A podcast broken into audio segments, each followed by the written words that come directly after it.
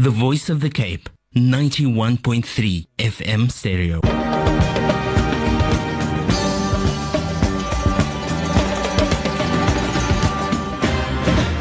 And as I said, it's a Monday evening, of course, in the company of your favorite community radio station, The Voice of the Cape. And uh, it's uh, actually once again a privilege and an honor to be in your company and to be with you until 12 o'clock once again. Mm, lekker. Ek wil ook vir julle sê, ek hoop dat Labarang was sommer 'n wonderlike tyd gewees. Ek het vir julle voor die tyd ge, ge, gegroet en uh, gewens maar net weer eens sê, hulle sê a belated Eid Mubarak en ek hoop daar sal nog van die koek oom onthou, die krem is nou al oud al. Gooi daai goede weg. Dit gaan jou mag laat weg. Want ek kan nie nou lol met luisteraars wat is 'n magwerkie wanneer mense te wireless in die toilet nie. Maar ons gaan laat. ons gaan laat daarvan die goed praat. Ek is nou besig met my eerste program vir vanaand and of course we are talking about the night surgery. That is of course your uh, uh, program where we are looking at medical situations. And this evening Once again, it gives me great pleasure to welcome another specialist to the studios in Rai. Ek begin sommer die nuwe sessies van vanaand af op 'n noot wat u nie sal glo nie want ek het 'n Afrikaner meisiekind hier so by my.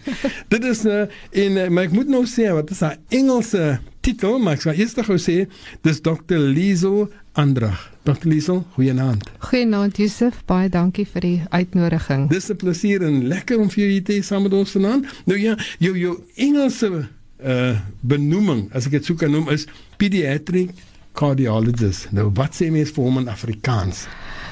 Die Party mense sê kinderkardioloog of die ander naam is 'n pediatriese kardioloog, maar dis eintlik maar net 'n dokter wat na kinders kyk wat hartprobleme ah, het. Dis in ander woorde is 'n kinderhartdokter. Yes. Ah, net nee, so daar sê. Want weet as ek nou gesê daai groot name dit sal uitgekom het asof ek vloek en en so dat sê ek dat jy net my liefste sê. Nee, maar alle grappies op op 'n stokkie nou. As ek vir jou kan vra Dr. Liesel, as ons praat van uh, kinderkardioloog. Hmm. Eerstens, wat is dit? Wat wat wat wat wat bestaan daai beroep uit? So basiese eh, wat dit eh, wat wat die naam maar sê, hmm. kinderkardioloog is ons is primêr is dit iemand wat na kinders kyk. So hmm. ons begin kyk na wanneer wanneer wanneer babas gebore is, pasgebore babas, soos wat hulle ouer raak en dan jong volwassenes raak en hierso by so jong adolessente. En basies primêr is jy kwalifiseer mens eers as 'n pediater of dan 'n kinderdokter en dan later hmm. um, gaan leer mens verder hmm. om dan spesifiek te kyk na pasiënte met hartprobleme. Groot mense nou. Ehm um, nee, of kinders nog steeds kinders. Goed, so dis goed. ja, soos wanneer 'n kind gebore is hmm. met 'n hartprobleem of later in die lewe gediagnoseer word met 'n hartprobleem, okay. dis wanneer ons na hulle kyk of ehm um, en hulle opvolg en die diagnose maak hmm. en spesiale toetse doen sou dit nodig wees. Ja, ehm um, dis basies. Goed, so Janek, nou net so klein 'n bietjie daar geslip daar wanneer ek het gedag, ehm uh, jy noem nou, jy sien nou ek het nie gelees na die pediatric kant nie en dan natuurlik die pediatriek die pediatriek kan ons met die kinder en dan die kardioloog die twee hmm. te same so het ja. 'n keer geslip maar was eintlik 'n stupid question van my kan maar nou ja vergewe my maar dit het van die aand uh, dis laat dis laat mense kan ja. insien en ek is bly dit kom van 'n dokter af nou kan ek dit gebruik vir die luisteraars so hulle sê maar dit klink stupid as ek die dokter sê so right okay nou kan ek uh, wil ek 'n ander vraagie vra en dit is ouderdoms gewys. Ons praat van pasgebore tot hmm. wanneer tot watter ouderdom toe. So dis nie heeltemal 'n vaste afsnypunt nie. Hmm. Wat 'n mens sê is gewoonlik daar's 'n as ek nou die Engelse woord kan gebruik, daar's 'n overlap tussen hmm. tussen ons en die volwasse kardioloog. As 'n pasiënt hier by adolessensie raak, sê wanneer begin adolessensie 14, 18. Hmm. Daar's 'n bietjie van 'n gaping want amper niemand wil na daai pasiënte kyk nie want ons as pediaters voel soms 'n bietjie ongemaklik om na hulle te kyk re, re. maar aan die ander kant is die volwasse kardioloog nie regtig altyd opgelei om na hulle te kyk nie na die jonger span nie na die jonger span Goed. so dis baie keer 'n samewerkingsooreenkoms hmm. wat ons dan het in die sin van Ehm um, veral as jy 'n pasiënt oor 'n lang tydperk vir jare na opgevolg het, gaan ek nou nie sê op die pasiënt nou die ouderdom 14 is jammer ehm um, meneer of mevrou so of juffrou so en so. Ek gaan nou nie meer verder na jou kyk nie. Dan kyk ons saam met jou na uh, of saam met 'n volwasse kardioloog wat weet van van kinder of ehm um, jong volwasse hartsiekte kyk ons saam Reg, en reg. soos wat die pasiënt dan heelwat ouer raak, dan sal ons pasiënt oorhandig Ah. of nie oorhandig nie ehm um, ons sal sê transfer Ja, jy net minder betrokke raak. raak ons net bietjie minder betrokke, sê. maar mens het nog steeds van bietjie uh uh ehm um, jy het nog steeds 'n bietjie van kontak, Hmm. maar jy die dele waaroor jy minder gemaklik voel, sal die volwasse dokter dan hanteer. Ah, met jou. Wel, uh, soos jy kan hoor hier, ons het 'n uh, dokter vanaand saam met ons wat te doen het met 'n uh, kindersorg en veral met die hart. Die kinderhart, hartprobleme, enigiets te doen met die kinderhart. U kan vir ons skakel. Nommer 021 021 442 3530. That's 021 442 3530. And as you can hear, I do have a pediatric cardiologist with me, a doctor who specializes in heart conditions of kids, as uh, from a newborn, as Dr. Liesner said, right up to, let's say, about 14, 15 years old. So any conditions pertaining to heart, of course, heart conditions, give us a call 021 442 3530 or you can send an SMS to the number 47913. 47913 die hartdokter is hier vir die kinders kinderhartdokter as jy enige probleme het enige vrae het rondom die kondisie van die kind wat u dink dit is miskien 'n hartprobleem of u weet die kind was al gewees al gediagnoseer met 'n hartprobleem vra die vraag die dokter is hier dokter Liesel is die spesialis en sy sal vir u baie moontlik kan help. Uh, dan wil ek ook sê kan hulle as jy nou vir my die SMS stuur, moet maar nie stuur nou vir die gewone uh, kwale nie want ons probeer eers na die spesiaal uh, spesialis se se se afdeling van spesiality te gaan. Goed, uh, ek ek glo u verstaan. So, u kan vir my skier die nommer 27913 of telefoonnommer is uh, 021 4423530 en ons eerste oproepie Stem van die Kaap, salam alaikum. Waalaikum salam wa rahmatullahi wa barakatuh. Beta Yusuf en to die dokter. Goeienaand vir u. Goeienaand. Um, Alaikum dok, salam. um, ek weet vrou gaan dit. Alhamdulillah, het gaan goed met u. Alhamdulillah, Benjamin. Beta Yusuf, ek wil vir die dokter vra, dokter, ek gaan vir u steeds vra. Ons het 'n tweeling in die familie. Dit is 5 jaar oud. Dit is nou grade R. Twee meisiekinders. Hmm? Ehm, um, maar die enetjie kla nou al 'n hele tyd al nie aanhoudelik nie. Hulle speel nie ons wild vinnig nie, dan kla sy like um, ek moet hoor hoe klop haar hart.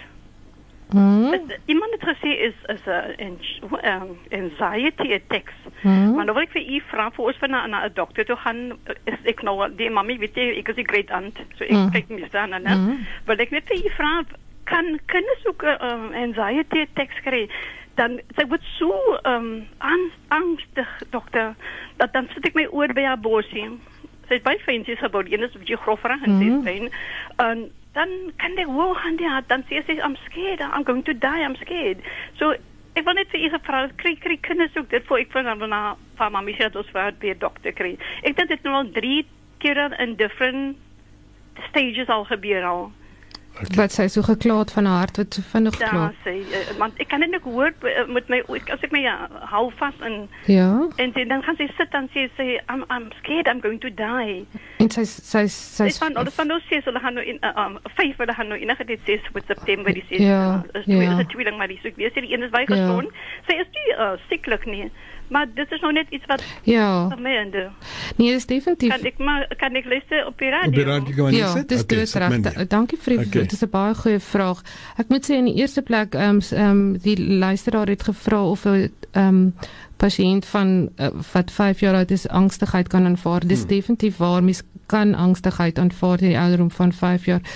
Maar wat 'n mens ba- wat 'n mens moet onthou as sy ervaar dat sy skielik haar hart vreeslik baie vinnig klop Hmm. en sy voel as sy vir jou sê but it feels as if I'm going to die Hmm. dan moet 'n mens luister wat die kind sê en as die ehm um, as mens ook dan agterkom dat 'n hart klop baie vinnig, dan is dit dan is dit dan dink ek moet daarna gekyk word. Wat ook belangrik is, dit kan angstigheid wees, maar daar kan ook 'n uh, 'n uh, abnormale ritme wees wat ehm um, wil ek amper sê as ek nou die Engelse woord kan gebruik wat getrigger word hmm. deur ehm um, ehm um, deur verskeie faktore. Maar die ander um, vraag is daar's verskillende goed wat mense nou kyk, ook maar mense sal graag wil weet, kry sy dit net met oefening of kry sy dit um, wanneer sy ontspanne is um, en rustig sit of en dan wat mense ook moet aandink, jy moet dink en gebruik sy mis drink sy miskien baie goed um, wat kafeïen bevat, veral almal is baie keen vir coke, drink baie coke en so aan. So dit kan ook hartklopings veroorsaak. Okay. So mens kinders is moeilik maar as hulle sê it feels as if I'm going to die met mense onthou dit kan dit kan 'n harding wees. Dit kan selfs iets wees van hulle sukkel om asem te kry. Iets eenvoudig soos soos asma wat nie behoorlik wat nie ehm um, is gekon uh, onder uh, kontrole is nie. So ek dink die belangrikste ding is eers om na jou ehm um, die huisdokter of algemene pediater toe te gaan dat hulle 'n goeie geskiedenis neem en hoor spesifiek hm. waar wanneer kry sy dit, hoe lank kry sy dit en ehm um, en dit van daar af te neem. En die belangrike ding, so iets is definitief hanteerbaar, behandelbaar en maar ek dink eerder vroeër as later na so iets kyk.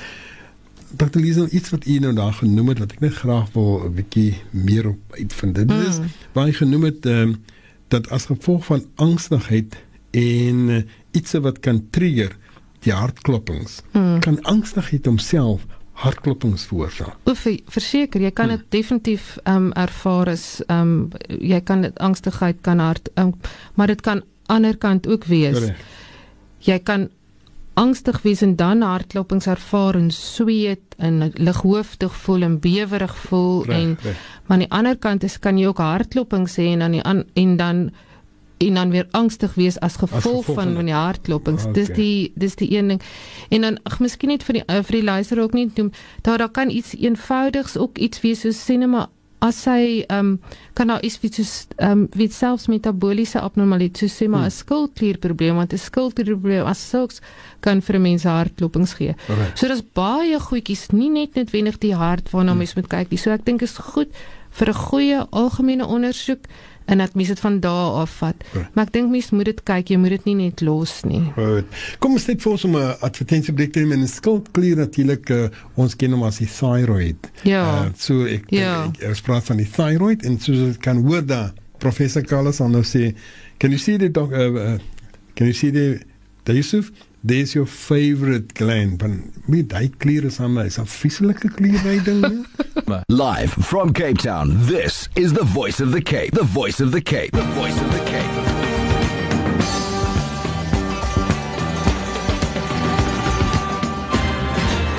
Night surgery it is, and of course, this evening we have a night surgery, not with a difference, but in a different lingo, a different language that is, because it's actually very nice to have an Afrikaner lady here doing it in Afrikaans, but that does not mean that she cannot speak English. Laat ons dit nou net regstel. Baie mense dink miskien nou. I'll try my best. Uh, there we go. you see, there we go. So, of course, the number in the studio 021 442 3530. That is the number and uh, SMS 47913. 47913. The doctor is here. She is a heart specialist of kids, of children. In other words, she's a pediatric cardiologist. She's a kinderhartdokter. Van pasgebore babas tot uh, die 14, 15 jariges, soos hy sê, dan vat die ouer uh, die ouer dokters nie, maar die dokters wat eintlik met groot mense se harte te doen het, sal dan ook inkom daarso maar tussen pasgebore en 14, dit is haar spesialiteit. Nou Dokter, as ek uh, vir u 'n uh, vraag kan vra rondom die harte. Mm. Mense hoor baie kere dat uh, kinders word gebore met 'n lekkende hart. En mense sal nou wonder nou, wat is 'n lekkende hart? 'n Hart wat lek. Hoe werk dit dan nou? Okay, so as mense daaraan dink dat 'n hart as jy dit eenvoudig wil sien is die hart bestaan normaalweg ek verduidelik altyd vir hm. pasiënte besluit uit vier kamers. Hmm. Hy het die twee klein kamers um, aan die agterkant en dan het hy twee groter kamers wat meer vroeër sit wat amper die belangriker pompkamers is. Hmm. Maar al vier kamers verrig 'n be belangrike rol. Nou jy kan dink tussen die verskillende kamers is daar dan mure Ja. of dan uh, is ons noem dit nou die fancy woord is septum. Right. So as dan 'n 'n lek hart be- beteken dikwels daar's 'n gaatjie tussen enige van daai twee kamers mm -hmm. en dit kan wees tussen die twee klein kamertjies of tussen die ehm um, twee groter kamers en gewoonlik as dit tussen die twee groter kamers is is dit gewoonlik meer van 'n probleem. Reg. Dit hang natuurlik af van die grootte van die um, van die opening. Hmm. Die ander men dis gewoonlik wat pasiënte bedoel as hulle 'n lek hart het. Reg, reg, reg. Die ander rede kan ook wees daar is ook natuurlik kleppe wat oopmaak soos wat die bloed nou moet vloei. Hmm. Dis nou soos deure um, wat oop en toe maak. Hmm. En dit kan ook wees dat dit is 'n dit kan wees bedoelende klep tussen die verskillende kamers Hmm. wat nie behoorlik dig sluit nie en in daai manier lek veroo- Defektief is nou. Ja. Nee. Ja. Goed. En uh kinders kan gebore word met dit, maar as ons nou praat van later jare, wat Ja. veroorsaak so iets? Okay, so daar's verskeie redes ehm um, wat later jare kan veroorsaak. Hmm. Aan die een kant kan dit wees dat jou klep jy's met nie 'n heeltemal normale klep gebore nie. Okay. Sê net maar die ons is nou noem uh, as 'n voorbeeld net maar een aorta klep. In plaas van dat hy hy's ge- hy is bestaan uit gewoonlik uit drie sulke ons noem dit kuspes of drie sulke deurtjies wat hom mooi dig sluit. Hmm. Party mense is gebore met net een met twee deurtjies wat dan hom nie so wat hom gouer laat vernou of gouer laat lek soos okay. met ouderdom.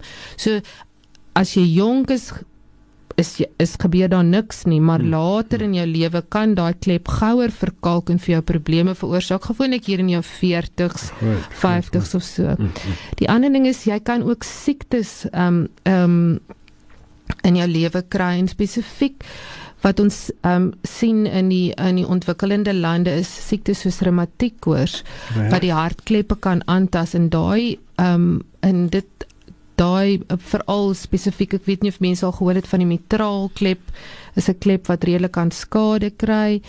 Dit kan in jong ouderdom gebeur maar dit kan ook in en dan word die klep dan later baie vernou en dan in in jou ou in latere ouderdom. Right.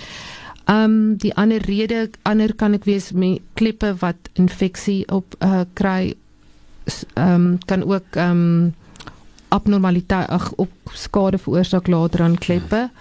Ek dink dit is omtrent Nee, goed. Ja. Uh, ek wou net 'n so 'n idee, Hmm. uh, so mense kan praat van 'n lek hart. Wat is dit nou Hmm. eintlik? Dit is eintlik interessant om te hoor as u nou noem dat die voorste kamers is groot. Hmm. So selfs in 'n mens se liggaam is die voorkamer groot. Kom ek eh, gaan gou nou 'n ander vraag wat ek baie graag wil hê. Eh, wat graag weet wil uh, iemand wil weet is what is a congenital heart disease? So, um, basically, congenital heart disease is when a child is born with the pro- um, with an abnormal heart, or when there's the vessels that run out of the heart um, are abnormal, Hmm. and we know it's a it's a developmental abnormality in the heart. So it happens while the fetus during development of the fetus. Okay. So basically, the word congenital means th- that that's what it means Mm, mm, mm. and we see um, in about the average um, there's about one percent or about one out of a th- or a eight out of a thousand children will be affected with congenital heart disease. Right.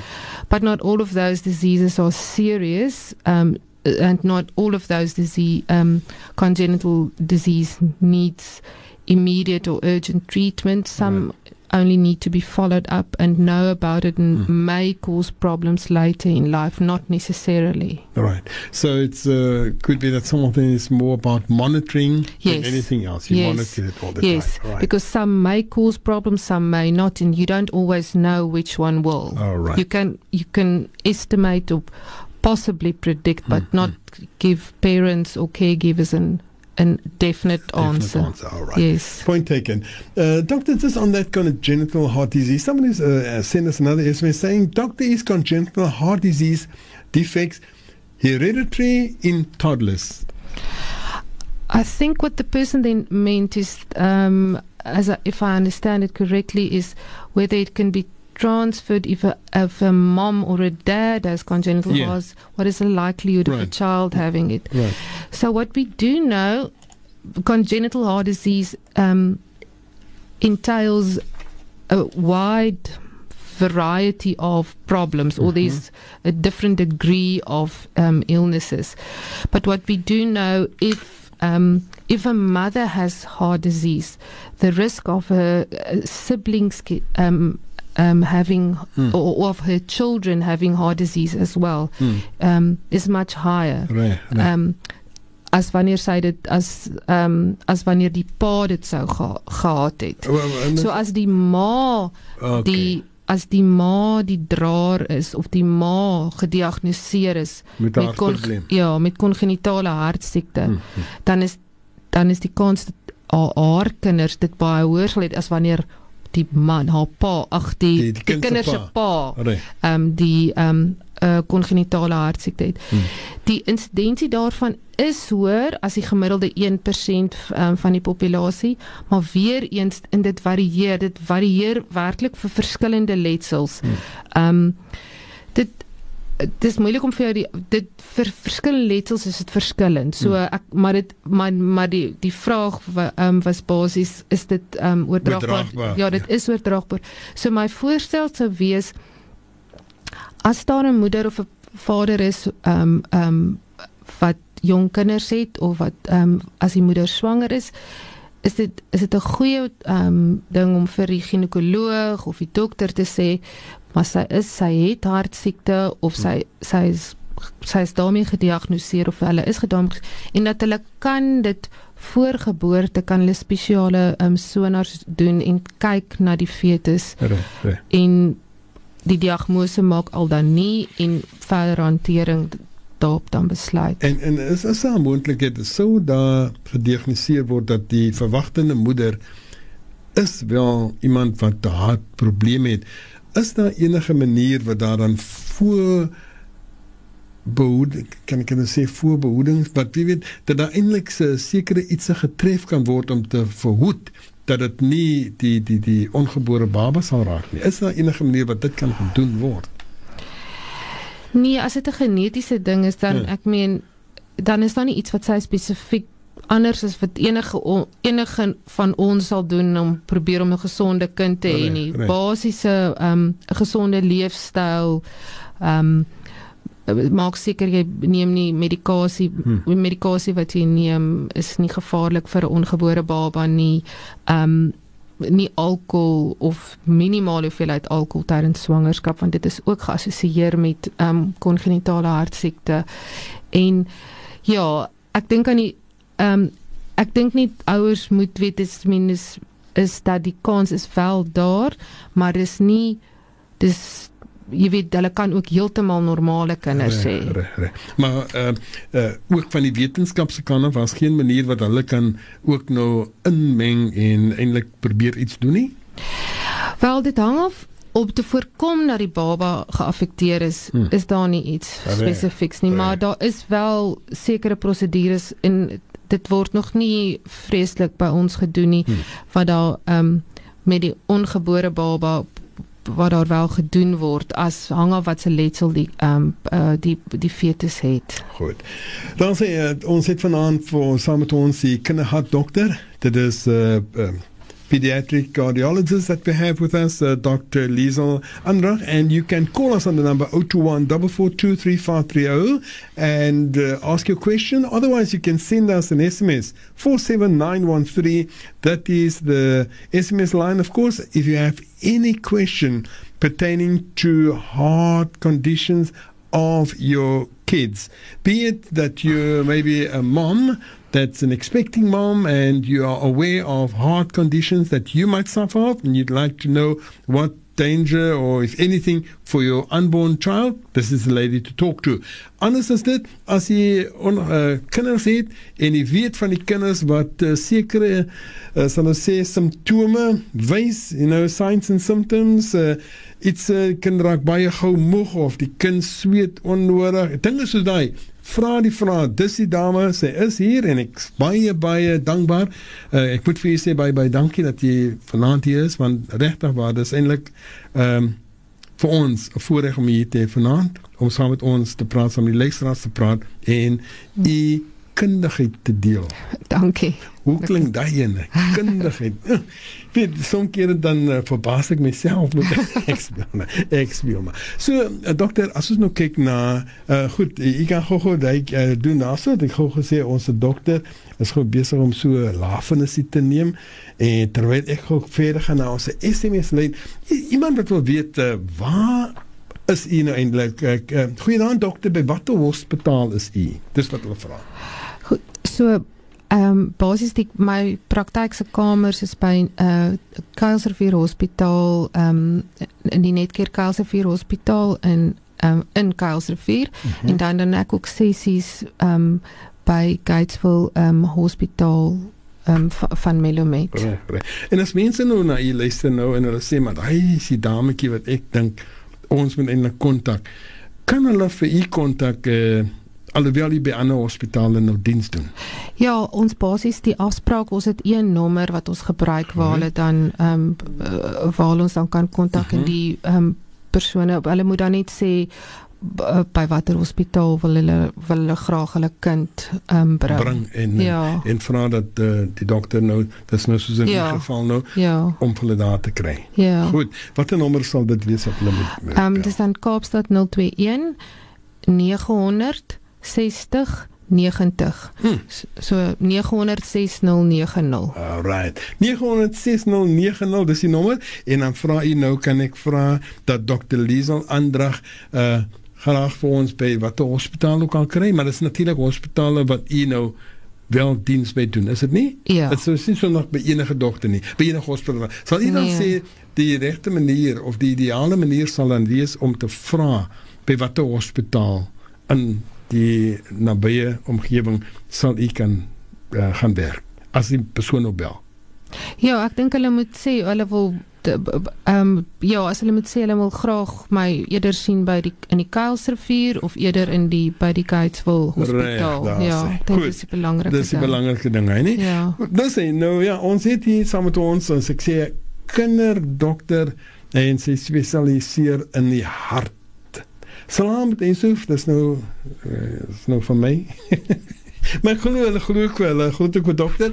When will you have Okay, no, that's uh, something else. Uh, dokter, baie dankie. Dit was baie bietjie moeilik om die vraag in Afrikaans te vra.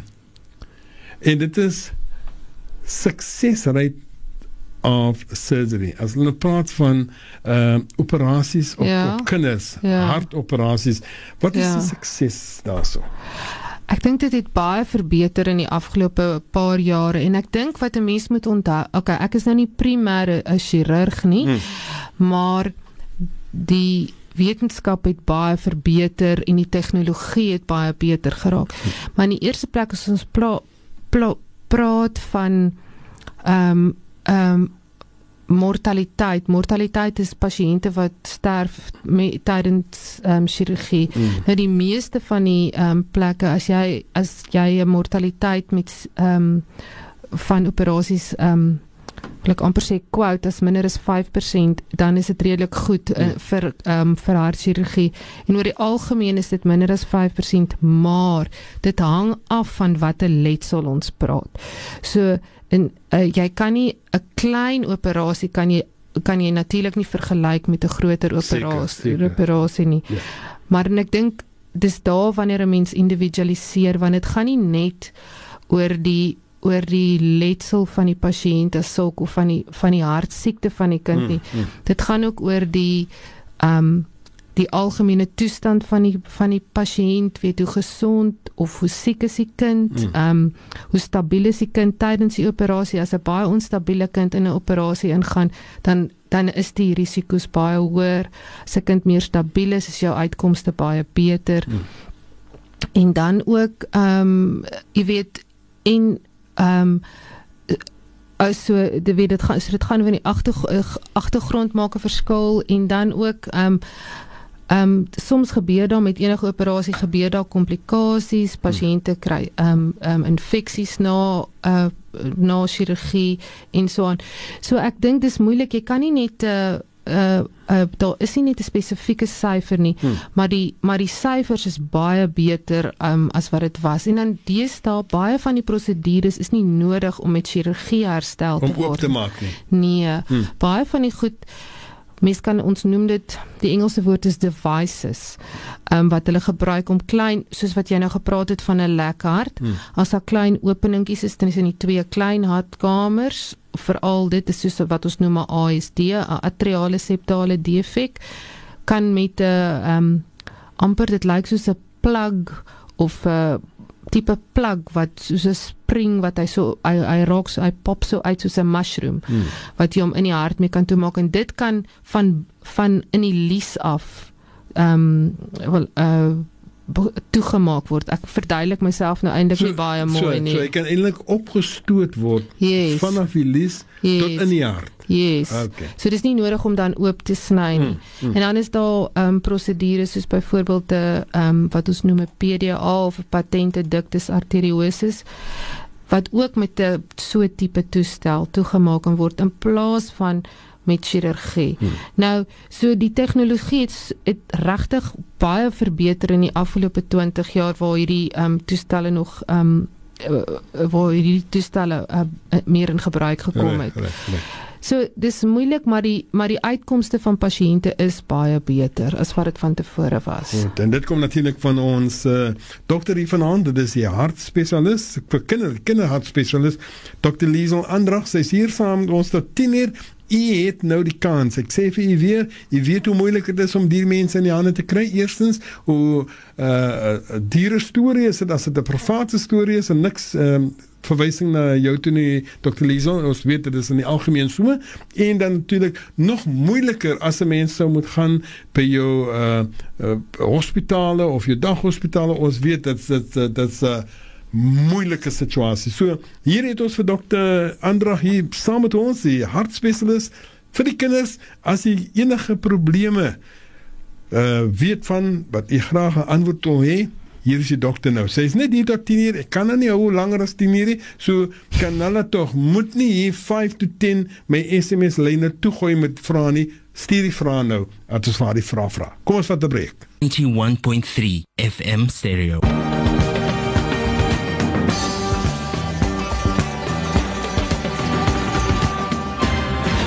Terug saam met hier natuurlik met die night surgery en uh, saam met my Dr. Liesel Andrag, 'n uh, 'n pediatric cardiologist. Dit is natuurlik 'n kinderhartdokter en uh, baie belangrik om uh, natuurlik gebruik te maak van die dokter se is hier saam met ons en uh, ons weet nie wanneer ons weer so 'n kans kry om so 'n persoon saam te sit nie. 'n Vraagie wat ek het vir u dokter net uh, is in Engels as ek dit kan lees. Mm. What are the warning signs and symptoms that a parent or caregiver can notice that may suggest cardiac disease.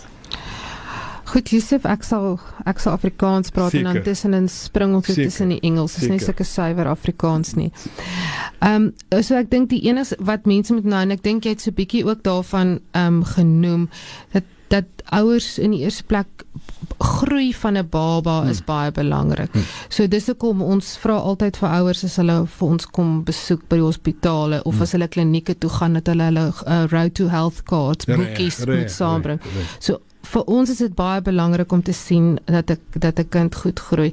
En as 'n kind nie goed groei nie, ehm um, dan is daar verskeie redes daarvoor. Right. Dit is nie noodwendig die hart nie, dit kan enige stelsel wees. So, maar dit is een van die waarskuwingstekens. 'n hmm. Kind wat nie goed groei nie, kan baie kan baie kan 'n harttoestand wees.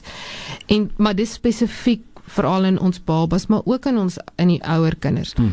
Dan baie keer kinders, babietjies wat ehm um, ehm um, wat hartletsels het raak baie moeg as hulle moet drink. Hulle moet as hulle drink. As hulle drink, soos hulle bottel drink of bors drink, dan dit drink rus, drink rus, drink drie slukkies en moet rus vir vir 'n bietjie en drink 'n paar slukkies en rus vir 'n bietjie. Hmm. Soos die mafia daardie geskiedenis gee, dan moet jy moet dit rooi ligte laat aangaan. Die ander ding is ehm um, kinders wat sweet wanneer hulle drink, maar mens moet onthou nou nie hulle moenie vyf komberse oor hulle hê nie. Uh. Jy weet, maar as hulle so as hulle sweet spesifiek wat hulle drink vir sweet op die voorkop, dan moet mens ook dink maar is dit is dit net omdat ek my kind te warm aangetrek het of is dit my kind het 'n hartprobleem. Ja. So dis is ook een van ons van maar mense moet nou net onthou dat jy jou kind nie te warm aantrek nie. Ja, ja. Die ander ding is ehm um, soms as babas ehm um, skree of hulle dan raak hulle tongetjie so blou. Nou as ma ouers agterkom of die versorger agterkom maar hulle tonge is so 'n bietjie blouerig of die kleur is nie nie so mooi pink as wat Hmm, is. nie natuurlik nie. Ja, dan dan dan moet na daai baba gekyk word en ek dink daar moet ma's ehm um, aandring by die klinieke dat maar daar's hulle moet kyk na daai kind. Hmm. Want uh, mense hoor van baie pasiënte waar die ma of maar die maag voel maar my kind se kleur is nie reg nie maar hulle sê nee maar dis hoe die kind lyk nee maar dis hoe die kind lyk en daar moet mens regtig luister na 'n moeder hmm. Die ander ding is wat mense ook moet onthou as ons dink 'n kind wat herhaaldelike longinfeksies kry aan mekaar in die hospitaal is met 'n met 'n fluitbors of so Mm, mm. en dan dan moet mens ook gaan dink maar is dit die regte borsprobleem of is dit 'n hartprobleem? Hmm. Ouer kinders spesifiek baie keer daai kinders wat moeg raak en hulle kan nie byhou um jy weet by hulle maatjies en kan nie Mm, met die speel en met die so. speel as hulle Reg. moet hardloop en speel en raak gouer moeg en hulle moet sit Mm. dan moet mens gaan dink is hierdie 'n hartprobleem maar dit kan ook iets anders wees. Dit kan iets wees soos eenvoudige asma, dit kan Reg. wees soos longe wat nie 'n longprobleem. Hmm, So dis nie net 'n hartprobleem nie. Ek dink net maar dit is 'n waarskuwingsteken wat sê Iets is nie reg nie. Iets is nie reg nie. Reg. Iem- Iemand moet daarna kyk. Reg. En dan met 'n ouer pasiënt moet ons onthou as 'n kind of verkla van joeg, maar my hart klop baie vinnig of ek voel ongemaklik. Hmm. As en en veral as hulle so half so bietjie sweterig lyk as hulle hart so vinnig klop of hulle kleur is nie so mooi pink kleur nie, dis so half amper so geel, grys, wit kleur. Hmm. Of self as hulle kom kla, maar hulle borskas, hulle het pyn oor hulle borskas, maar wanneer hulle aktief is. Ehm um, uh dan moet 'n mens gaan dink dit kan 'n hartprobleem wees, maar daar kan ook ander goed wees. En dan wil ek ook net vir al die pasiënte sê, sou hulle ehm um, 'n 'n kind gebore wees met met 'n sindroom 'n sindroom wat ons, wat baie algemeen is onder andere down syndroom. Hmm. Is dit baie belangrik dat al daardie pasiënte 'n uh, hartondersoek kry, spesifieke sonar van die hart moet kry. Um om seker te maak hulle hart is normaal want as 'n baba gebore is met 'n sindroom is die kans dat hulle 'n hartprobleem kan hê baie uh, redelik groot. Reg. Veral kinders met down syndroom en jy kan dit nie altyd hoor met net 'n stetoskoop of deur die pasiëntjie klinies te ondersoek nie. Goed, nou, dit kom natuurlik van ons uh, kinderdokter, kinderhartspesialist dokter Liesel wat vir ons verduidelik wat dit is. En Ek hoor daarvan wat u noem van 'n fluitbors. Ek het lanklaas gehoor mense praat van 'n fluitbors. Hulle mm. sê Hmm. maar geen mens nou ander fancy name vir die bors wat so chest en Nee, allemaal die- fluitbors, dit klink ja. Ja nee, so nou nou weet ons is op dieselfde uh brainwaves as hulle sê. Oh. Goed, uh, hierdie enetjie sê um how available is this treatment at state hospitals? In ander Ja, woorde, ja. uh, spesiaal. Nee, dit ek ek dit is definitief beskikbaar by die staatshospitale en veral in die ek kan nou nie van die ander provinsies praat nie, maar van die, in die in die in die Weskaap. in die Weskaap is dit beskikbaar en ek meen die twee ehm um, groot tersiêre senter hier is in dan Tygerberg Hospitaal en Rooikruis Hospitaal. Hmm. En ek dink wat belangrik is is hoe- soos met almal maar dit werk mos maar moet maar deur die kanale werk. Reg, jy weet jy word maar eers gaan na die ehm um, klinieke toe of ehm um, en van die kliniek af word jy na jou uh, uh, uh, daghospitaal gestuur. In die daghospitaal sal besluit ehm um, gaan na die sekondêre hospitaal toe en, en dan sal hulle verwys na die ehm um, ehm um, tersiêre hospitaal Reg. Tygerberg en Rooikruis toe. Maar die ek die die stelsel die stelsel werk en die pasiënte kan daar gesien word en dit dit dit is nie onmoontlik nie. Hmm. En wat wat baie ook en as daar regtig 'n krisis is, dan moet hulle gaan hulle na die noodeenhede of van ehm um, uh jy weet van die verskillende hospitale Rooikruis se uh, uh, uh jy weet of hulle naaste noodeenheid hmm. wat hulle dan sal verwys na um, na die tersiêre hospitaal, maar die chirurgie word gedoen en baie goeie chirurgie word gedoen by by Rooikruis. sta- uh, by staatshospitaal. Ja.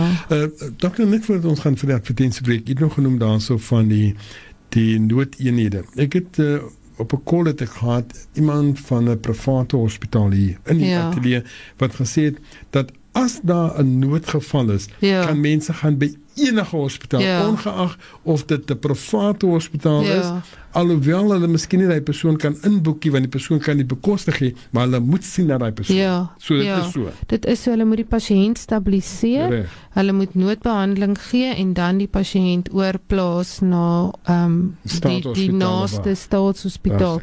Die groot probleem is baie keer net met die pasiënt 'n bietjie lê daar in die noodeenheid Reg. totdat daar 'n bed gekry word in die ehm um, in die naaste uh, staatshospitaal. staatshospitaal. Maar uh, die groot ding is net die die persoon moet gehelp Ja, hy word. moet definitief gestabiliseer word. Dis wet. Daar is dit. Daar sê.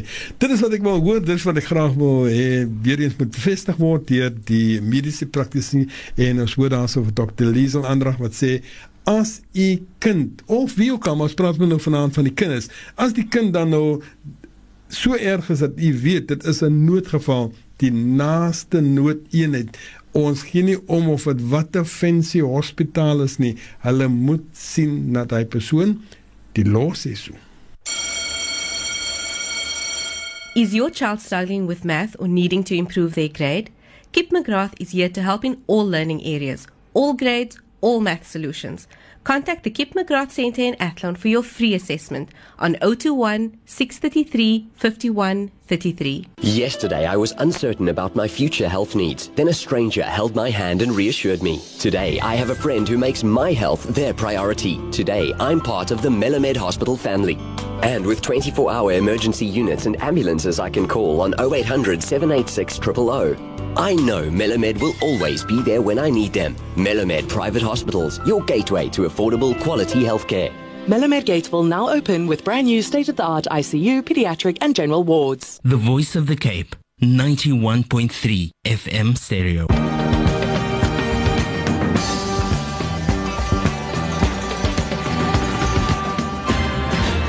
Wonderlik om saam met tyd vanaand in die night surgery Dr. Liesel Andra. Dit is 'n uh, hart dokter, hart spesialis vir kinders en sy is hier saam met ons tot net so 10 uur so sê van so 8 minute oor. Kan 'n mens dit glo?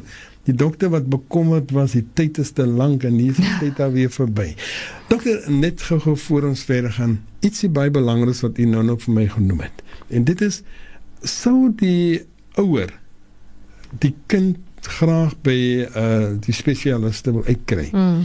Een van die maniere wat u genoem het is dat die mense dan eintlik deur hulle uh huisdokter moet werk. Mm. Uh verduidelik net Ja. weer dit vir ons. So wat hulle kan doen, dit hang af natuurlik in watter area dit werk, waar waar hulle in watter area hulle woonagtig is en watter hospitaal hulle kan doen.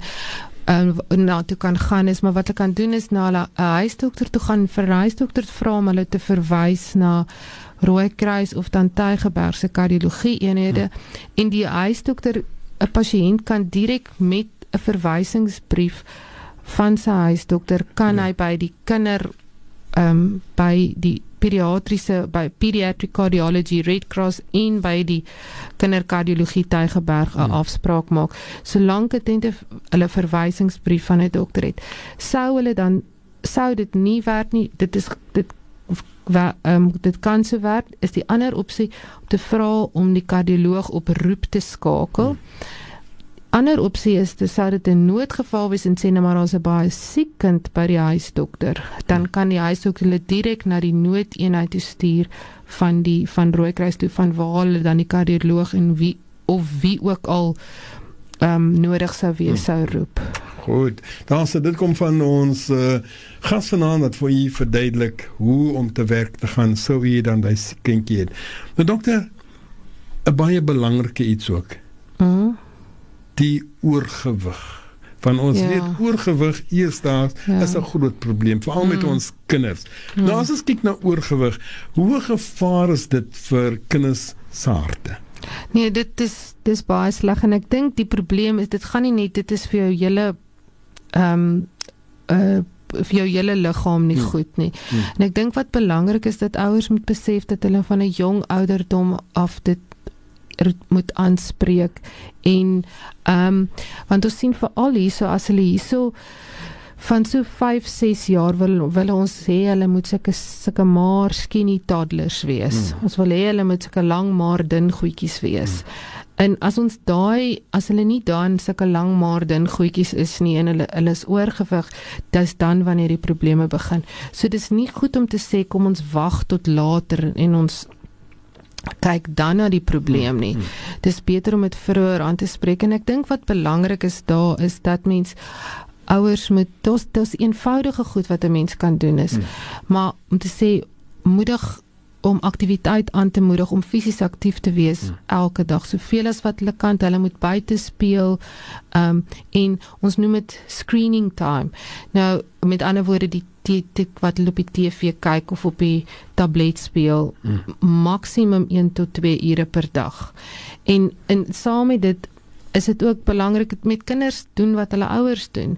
Jy kan nie vir 'n kind sê hy mag nie 'n Coke drink as daar 'n hele bottel Coke in die yskas staan en en pa drink daarvan nie. Hmm. Dis mos nou nie reg nie. Maar moet ook met dokter moet hom sê maar ook, né? Ja, okay, maar maar maar ek dink ook wat belangrik is eenvoudige goed dat die geverfynde koolhidrate en daai goed moet regtig verminder word en uh, basies gesonde maak jou skooldranke minder, maak die brode minder, eet vars vrugte, vars goed en en ehm um, sit rondom die tafel en eet saam in plaas van om voor die televisie te, te Ah, eet. En weet en ek sê nie mens mag nooit weer 'n uh, 'n lekker hamburger of 'n lekker pizza of so Hmm, uh, Die wegneem goed. glad nie 'n Nee. lekker wegneem ete nie. Glad nie, maar oor die algemeen is dit baie belangrik want as dit nie nou aanspreek nie, gaan dit 'n langtermynse probleem en is 'n probleem want dit lei na ehm um, suikersiekte, hoë bloeddruk, ehm um, uh en al daai goeters wat dan later 'n probleem veroorsaak. En dan die vir die groot vraag is selfs in kinders. Die soort probleme wat jy nou Ja, ons sien alle met die insidensie van ons noem dit tipe 2 diabetes in kinders. in kinders is mm. besig om baie meer toe te neem as wat dit was van tevore. Reg, reg. Ja. En dit is eintlik uh, kommerwekkend dan vir u as die medisy. Ja, definitief, Hmm. want dit gaan definitief probleme later in lewe veroorsaak, hartprobleme. En dit kom dan af van ons kinder kardioloog, ons kinderhartdokter wat vanaand saam met ons was, dis Dr. Liesel Andrag en soos hy weer eens gesê het, dokter, ken dit weer vir ons sy nommer uh, wat die mense kan skakel as hulle dan graag 'n afspraak moet maak om vir u te sien by of in die by Bellville area Mm. of in die wat dit Gatesville area. Ja. Nou, die, So die nommer is 021 Mhm. 900 6090. 900 uh, 60 90. Ja. Daar sê. En dis natuurlik om 'n afspraak te maak om vir Dr. Liesel aandag te vra of sy u kind sal sien of in die Bellville, dis ook by uh, Melomed of Ja, is- Belwel is Kuilsrivier. is dit Gatesville Ja, ene? ons- ja. Is hy net keer? Ja. Hy's net keer en die ander een is Melomed, hy's in Gatesville. Ja. Daar sê. Nou uh, dokter net om af te sluit, ek het hierso 'n uh, 'n mooi enetjie vir u. Die laaste Hmm. SMS wat deurgekom het uh, van 'n uh, luisteraar wat vir u sê, "Doctor, thank you. Your compassion is already healing. God bless." Baie mooi. Sjoe, Baie dankie. mooi. Dan sê, so ek kan jou nie betaal nie, maar kan jou daai gee. Baie dankie, baie dankie. Dr. Lisa, ek wil vir u sê baie dankie. Dit was heel, heel wat aangenaam om u te hê vanaand en ek is seker baie van die ouers wat heel wat geleer het. En uh, natuurlik soos die persoon wat daardie uh, SMS gestuur het, dit deurgekom dat u gee om. En al wat ek kan vra is hou aan omgee vir ons kinders want kyk, ons weet ons kinders is ons toekoms. Baie dankie. Baie dankie, vir u en uh, ek hoop om vir hier in die nabye toekoms eendag weer te kry. Ja, doodreg sal Okay. goed wees. Maar vir nou, baie dankie. Alles van die beste. 'n Veilige rit by terug huis toe. Tot weer. Mooi bly. Baie dankie. Totsiens. Totsiens. The Voice of the Cape, 91.3 FM stereo.